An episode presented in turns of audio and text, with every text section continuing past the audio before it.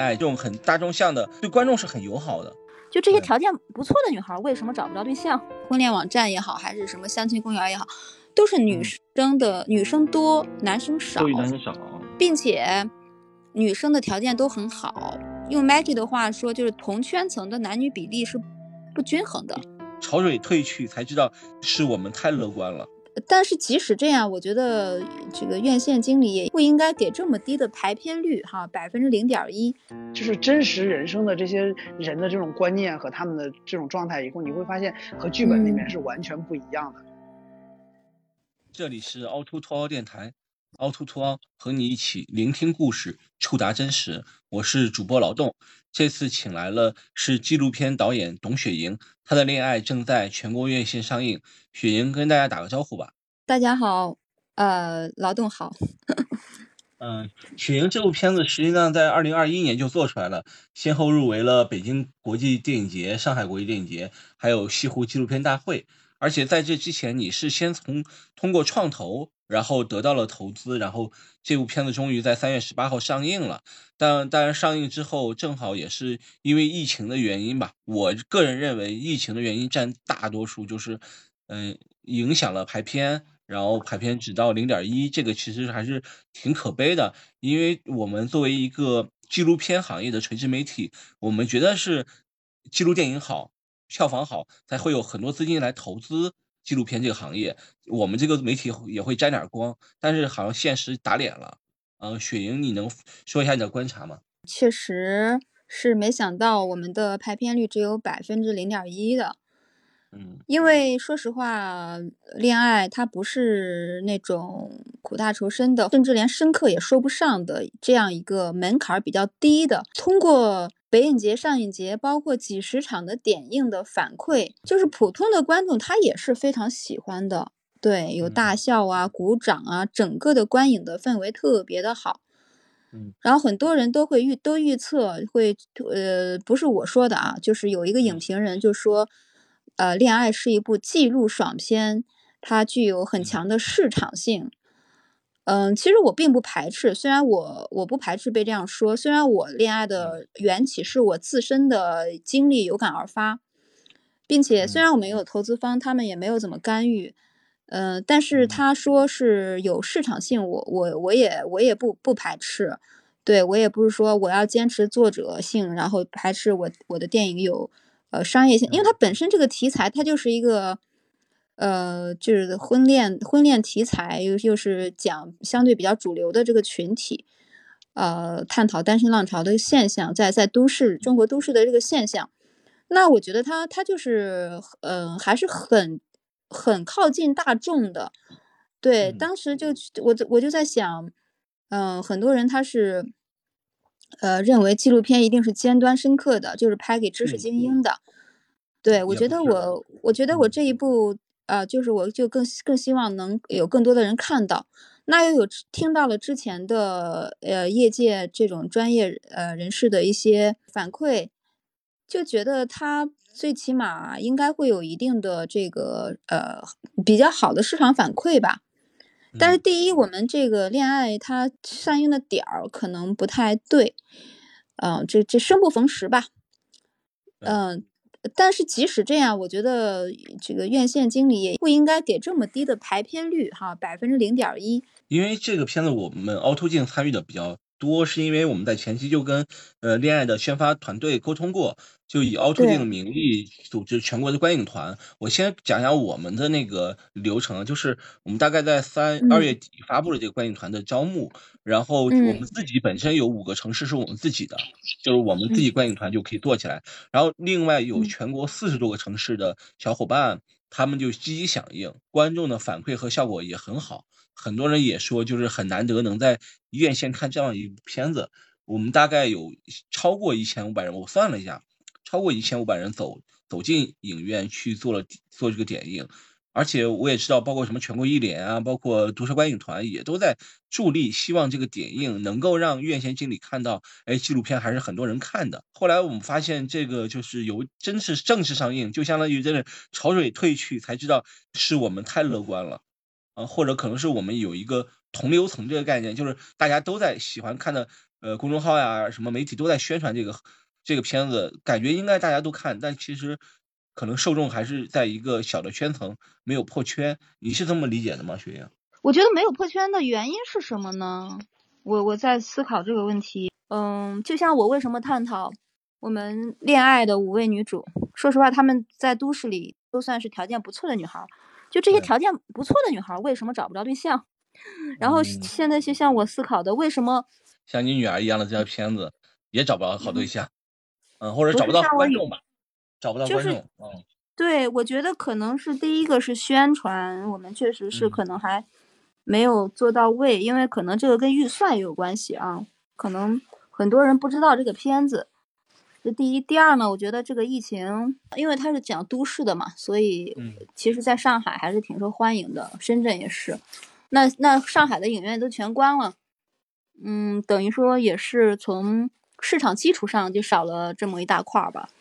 嗯嗯而且不光上海，因为包括我们这个，我们是西安、淄博、海口，还有呃还有几个城市都受到了影响。但是雪莹，我想跟你分享一个，就是。可能不用太心灰气馁，在于，呃，其实和凹凸镜一样，你知道，就跟你分享一下，我们做凹凸镜，我们的办法就是，呃，我们居家办公，我所有的人通过互联网去运营这个号，我们把那个费用省到最低，就是我们基本没有办公费用。以后我们如果能够有广告赞助什么的，都是我们呃挣的一笔钱，然后可以给到员工福利啊，给到大家一起大家搓一轮的钱都有。那就是说，如果如果一个纪录片，我的意思就是说，如果我们是一个电影号，啊，就是如果我们像电影号一样，哎，比如租租个大办公室啊，就招很多人的话，可能就做不下去了。就像纪录片一样，就是如果他能做长期放映，或者说他一直在院线有有喜欢的观众，还可以在影院看到我们通过招募的形式，可能票房还会再好一些。所以我觉得想说的就是不用太气馁。没有气馁，就是我觉得还是像你说的，希望它能够，呃，在一个长期放映的这样一个策略下，能够有这种转机的机会吧，起死回生的机会。对，希望希望有这样一个机会。嗯嗯。但是对于一个纪录片导演来说的话，如果你的第一，就是你的片子能在院线上映。其实第一呢，确实是大荧幕的观看效果好。第二呢，其实也为了你，我们当时也之前也预测说，哎，这片子如果火的话，你未未来的投资或者未来的，呃，拍片可能更容易一些啊。但是就是如果基于现在的情况，那比如说你在正在调研的项目，是不是还会再继续，还是还是怎么样呢？这个是可以说的吗？是我可能跟你直播后，我就去找一个同行去去。去聊一聊这个事情。嗯，我接下来还要不要做恋爱的系列？因为我当时还是有信心的。这个信心不是来自于，不是空，不是凭空而来的，是来自于这个当时的点映的这种观映的观观观察，呃，就是观众的这个反馈。对对。所以我当时就就就在想，我很有信心啊！我恋爱上了之后，然后我接着做第二步。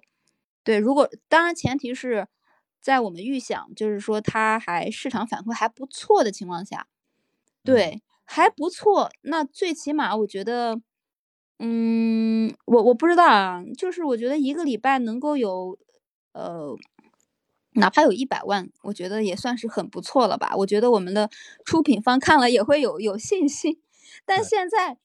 一个礼拜可能也就十万块钱，然后一天有时候票房就几就一万块钱，不到一万块钱，然后排片率里从百分之一到百分之零点八，零百分之零点五，百分之零点三，百分之零点二，今天下到百分之零点一。那请问谁还敢再投资院线纪录片呢？那谁还敢再投我的恋爱呢？所以我其实有点受打击。说实话，这个票房，它它就算就算有呃两千万、三千万，其实这个这个它也跟我没有呃票房上的直直接关系，对，没有经济上的直接关系，它打不到我的账户上。只不过是我作为一名作者、一名纪录片导演，对我最大的影响是。会影响到我下一步的这种呃拍摄计划，嗯，对，这个我更想是创作呀，我更想是啊坐在剪辑台上剪一场我喜剪一场戏，剪完剪剪完这一个呃剪完第一一剪完一场戏，或者我我我那种我更享受那种创作的过程。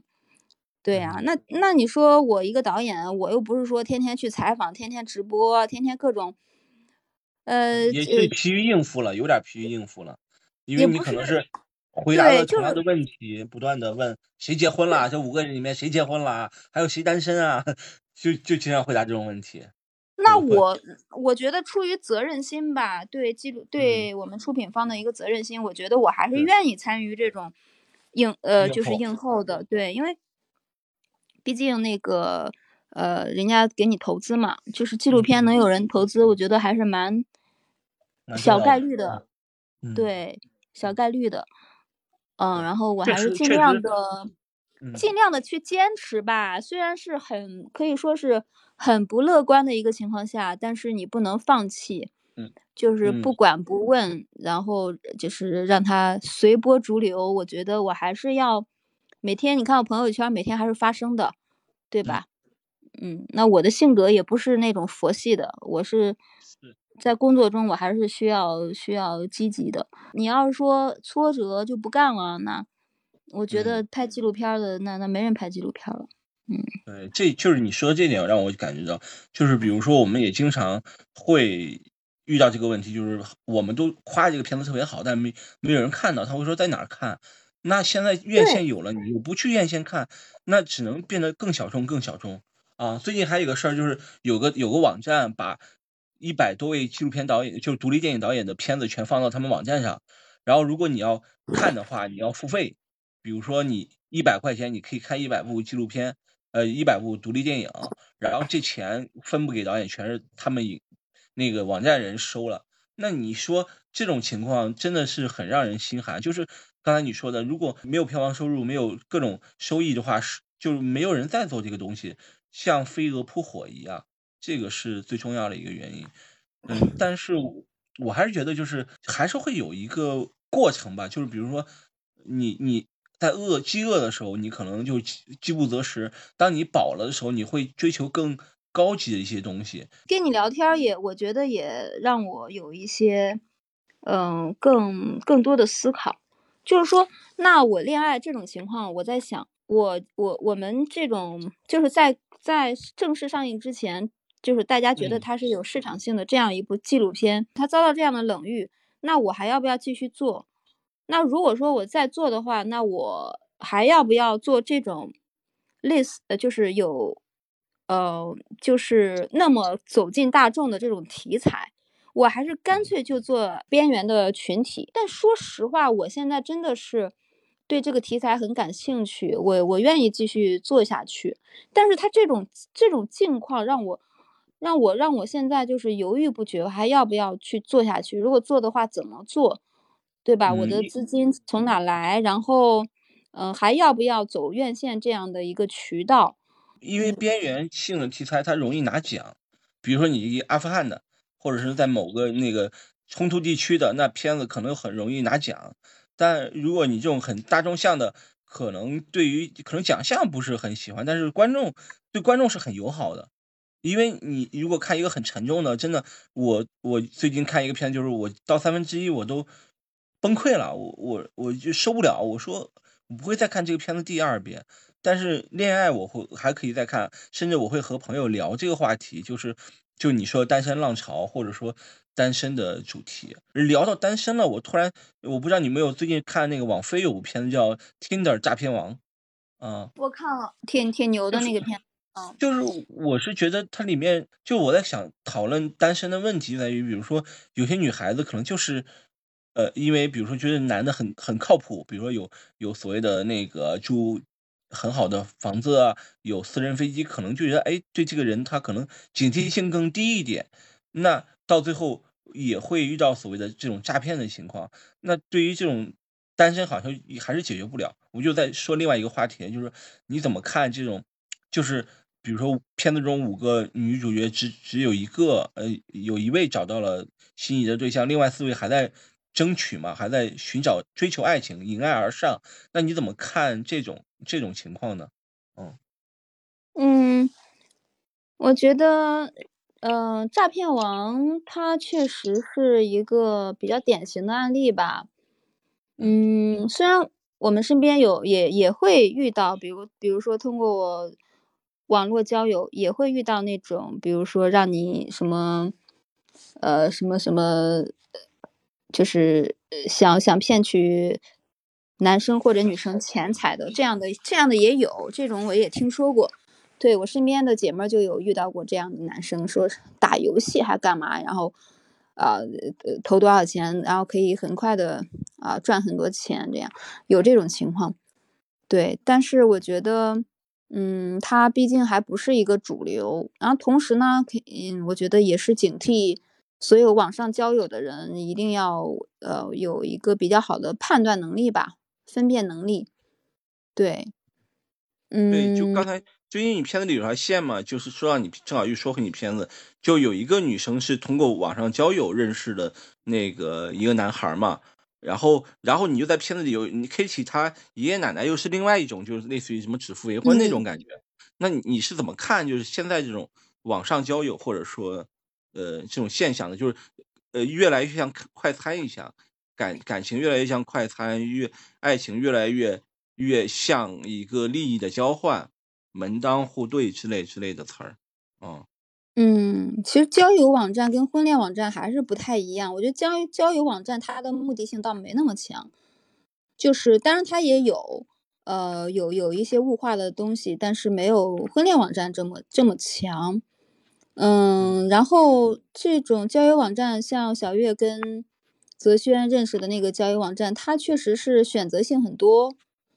嗯。每天你可以划到很多配对儿的人，匹配的人，然后呃，但是你你同时呢也会觉得太容易，呃，这种成本太低了，对，太容不值得珍惜，对，这种低成本让你觉得，嗯，就不珍不容易珍惜每一个个体，对，就是选择的越多，然后你的困惑可能也会越多，嗯嗯。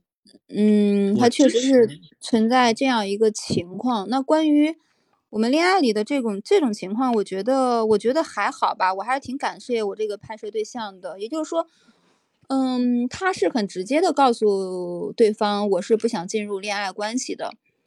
那么他不是以一个我爱你，或者说我我就是想跟你谈恋爱，我爱你，嗯嗯，然后我想跟你结婚。他以这种欺骗的方式去，呃，跟一个女孩怎么样？我觉得相比于相比这种，呃，欺骗的行为，我觉得他这种直接的行为，呃，我觉得在这当下这种多元时代，呃，无可厚非，对吧？你找到相同价值观的人，那就好了，对吧？如果说女生她接受，OK，我也呃，我接受，我也不想进入认认真的关系。那就在一起好了。那如果不接受，那就分开或者做个做个朋友好了，嗯，或者不做朋友也行，对吧？就怕那种就是欺骗，我觉得是很多人不能接受的吧。再说说这几个主人公现在的状态，因为上次首映我也去了嘛，然后里面的 Maggie 是是要去美国，不知道上他不在上海嘛？这个疫情有没有影响到他出国？他现在已经到了美国吗？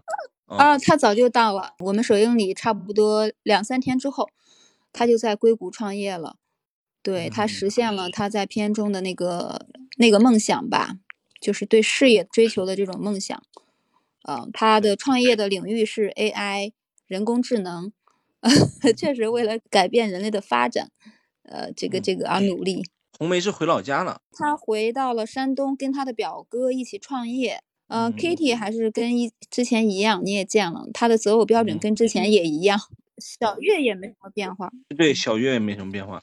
但小月真的对，还是一个很有才华的一个人，而且他他其实我认为小月是里面对爱情最最认真的一个，或者说最最希望找到那种灵魂伴侣的那种。我不知道说的对不对啊？嗯，用他的话说，炙热吧，炙热。他喜欢比较对。他喜欢那种炙热的感觉，那有的人可能就喜欢那种细水长流的感觉，可能跟他的性格有关。我觉得李桃是他身上给了我很多启发，就是女生你有时候你反而着急，反而找不着，你反而像李桃这种，她跟她男朋友，她男朋友比她小十五岁，她老公，那当时大家会觉得不看好，就是她有点打破这种传统的观念，因为传统观念是男的找女生。小十岁、二十岁。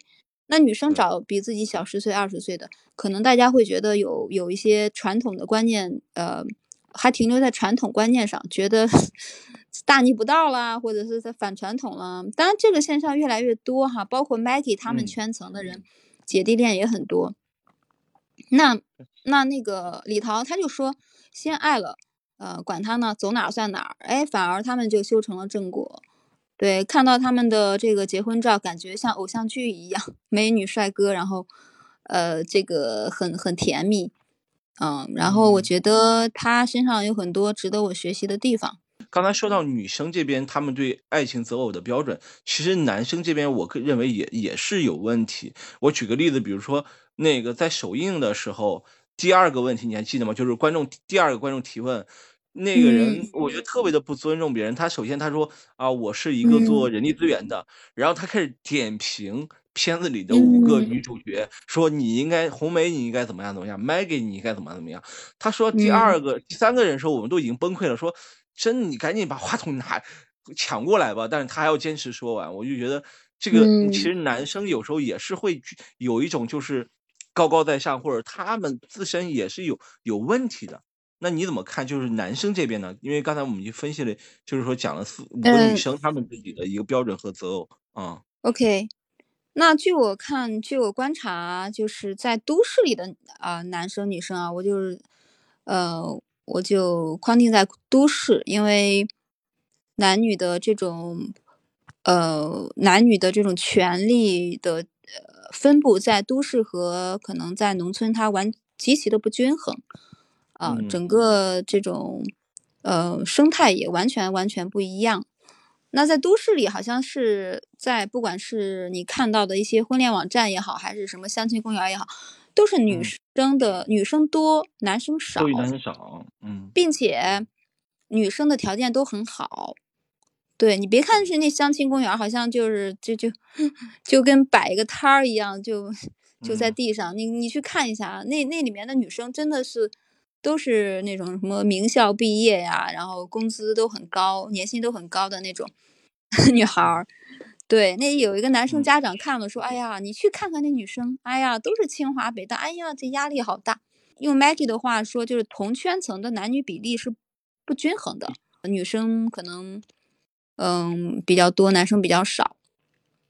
那换言之，可能就是大部分很多女生在都市里，她可能她嗯走走到了这个现代化这个路上的前端，可能男生呢还没跟得上，嗯，还停留在一个传统的观念里。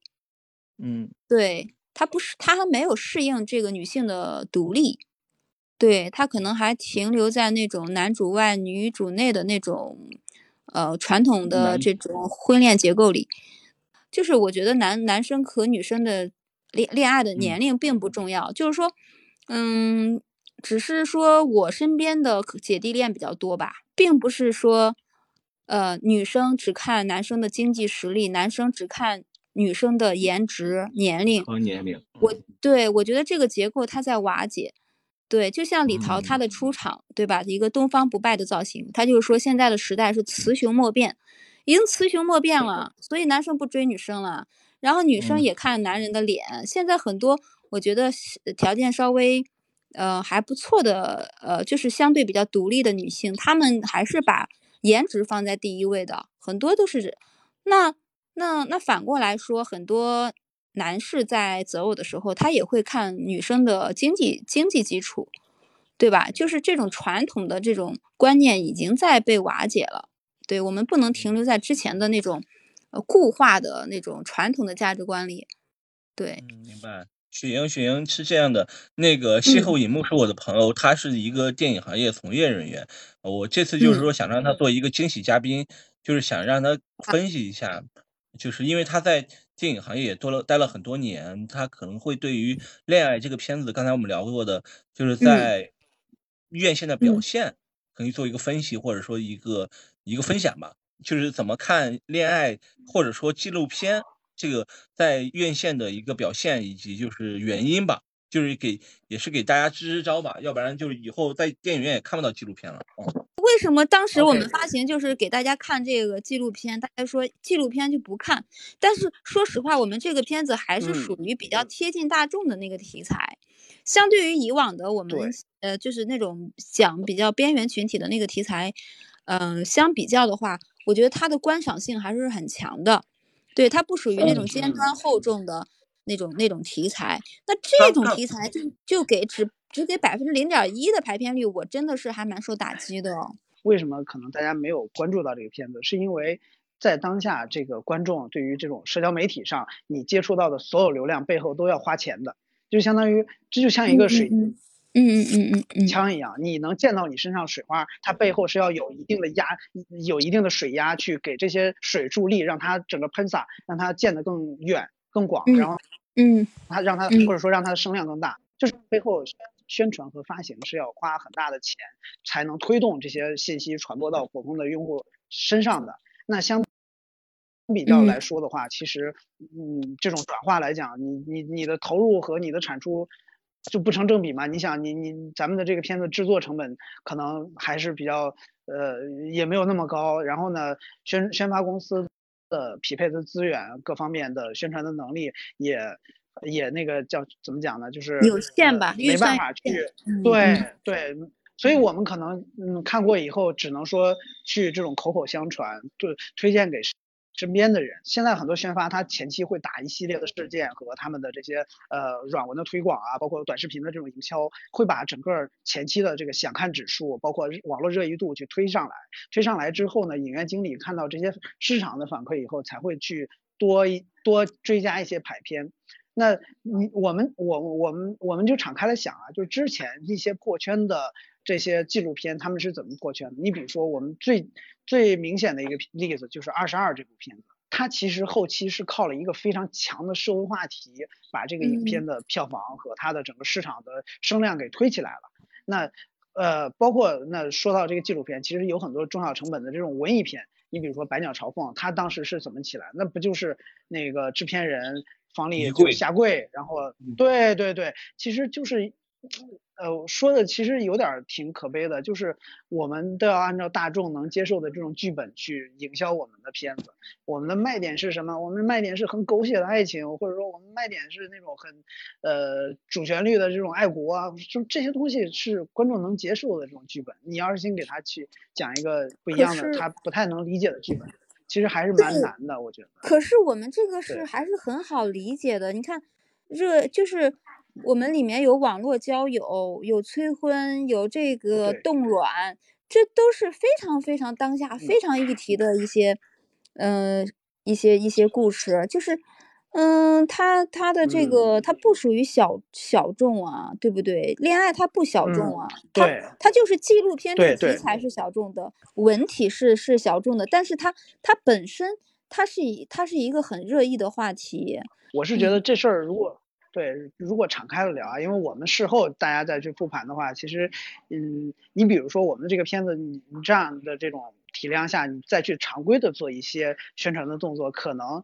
很难去是呃激起就是激起一个比较大的水花，那可能比如说我们有限的精力去砸一个里面的议题，就是去砸一些比如说冻卵这个议题，比如说砸一些这种什么女生的标准到底高不高什么的，这样的话可能会引起一些观众的这个关注。其实你要知道，普通观众他其实是先看到了这些话题，然后才会去关注你电影的内容。就我们都知道，看过以后大家都说好，就是都会说向身边的人去安利，因为很多东西，对，看完就是就是真实人生的这些人的这种观念和他们的这种状态以后，你会发现和剧本里面是完全不一样的。这是我们看完以后的感受是就很好的，但是你要知道，普通人他没看完，他他连这个信息信息他都不知道，所以我觉得就是还是宣传上，嗯，还是蛮重要的，尤其是。呃，在上映之前，我们要一鼓作气，一方面打观众，一方面打影院。影院一定要看到信息，让他给排片。另外一块呢，就是观众一定要看到这个信息，然后转化到他们走影走进电影院。哎，所以现在我的感受就是，嗯，我们靠身边的人，其实还是能再往前推一推。然后，只不过排片可能确实会比较少，因为这波疫情，上海和深圳还有广州、北京其实都受到了很大的影响。我们主要。的目标用户都在这些城市。顺着那个谢火老师说的话，就是我们希望这个纪录片用一种纪录片的方式，而不是一种商业电影的方式，是不是能走出另外一条路？比如说我们做长线放映，不断做点映，不断做呃观影团，这样招募起来，它的票房可能不能只看这两个星期，因为商业电影都看这两个星期嘛，票房不能只看这两个星期，会不会是一种摆脱困境的方式？而且，比如说雪莹这次我们组织三十多场放映，里面有几场是高校老师组织的。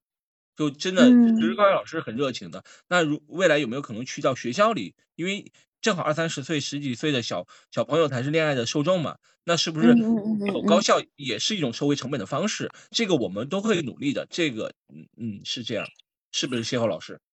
嗯嗯，呃，对，我觉得，嗯，就是我，我觉得这个，嗯，听说导。导演其实接下来还有嗯其他影片的这种，呃就是这个要拍一个系列啊，我觉得嗯我们可以继续往前去放眼到未未来去看嘛，就是这个影片可以当成我们的一个接下来为为接下下一部影片做铺垫的一个前期的预热。其实后面如果要是能继续再呃制作出来新的这个影片的话，其实两部一块营销的话，也还是有很多市场的机会的。对，就营销方式多种多样，嗯。对，可是现在大家看到这个院线的这种反馈，呃，这种市场反馈，谁还会投资我《恋爱二》呢？我觉得这个是特别的，呃，它只对我作为一个导演的创作有直接影响的一个一个事儿。明明白？我觉得怎么讲呢？首先，你已经是一个有院线经历的纪录片导演了，这一点在国内同类型呃导演里面已经算是。非常成功的一点。其次呢，这个片子我们可可以看到它票房不如预期的一一点，但是也可以看到我们上映以后这些观众的反馈或者说市场的反馈，都会是你接下来进行第二部影片创作的一个养料。我觉得导演还是嗯。嗯嗯，包括下周有时间咱们见面聊，可以好好聊一下，就是第二部影片的创作的时候，我们看看，对对，就包括投资啊这块儿怎么去解决，我觉得还是有机会的，因为你想，但凡是一个已经上在院线上映过的，对一个导演，其实都是有作品在身的，有有市场这个放映发行的这个经历在身的，这些都是非常宝贵的经历，它的价值不不仅仅是一部。呃，纪录片的这样一个成本的价值，它有很多的无形的价值，对你后边再做另外一部影片是有很多加持的。对这点，嗯，导演对一定要有信心。我们这么多人支持你，你你你要有信心。好感动，加油！是最近确实是有点低落，我还是很愿意继续拍这个题材的。我我愿意在这个婚恋题材上深挖一下，我觉得这个跟观众也很近。嗯，我觉得它是一个真的是有可能，嗯，之前我们很多人都觉得它是有可能破圈的一个题材，对吧？那么贴近生活的纪录片，但是真的是最近的这个票呃这个票房反馈，还有包括它的百分之零点一的这个排片率，确实让我呃就是挺挺让我挺挺失落的。我觉得怎么办啊？该怎么办？我我我我回头也嗯。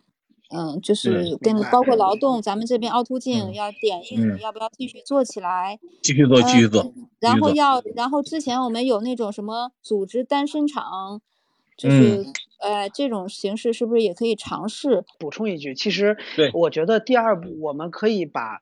创作和宣传结合起来，就是在创作过程当中有很多比较有趣的这种短视频，就可以在一些短视频平台去投放、去发布、发表。然后，那它的话题度和它整整个这些内容的运作的过程当中，我们导演的 IP 和这个呃下一部影片的 IP 就可以被积累下来？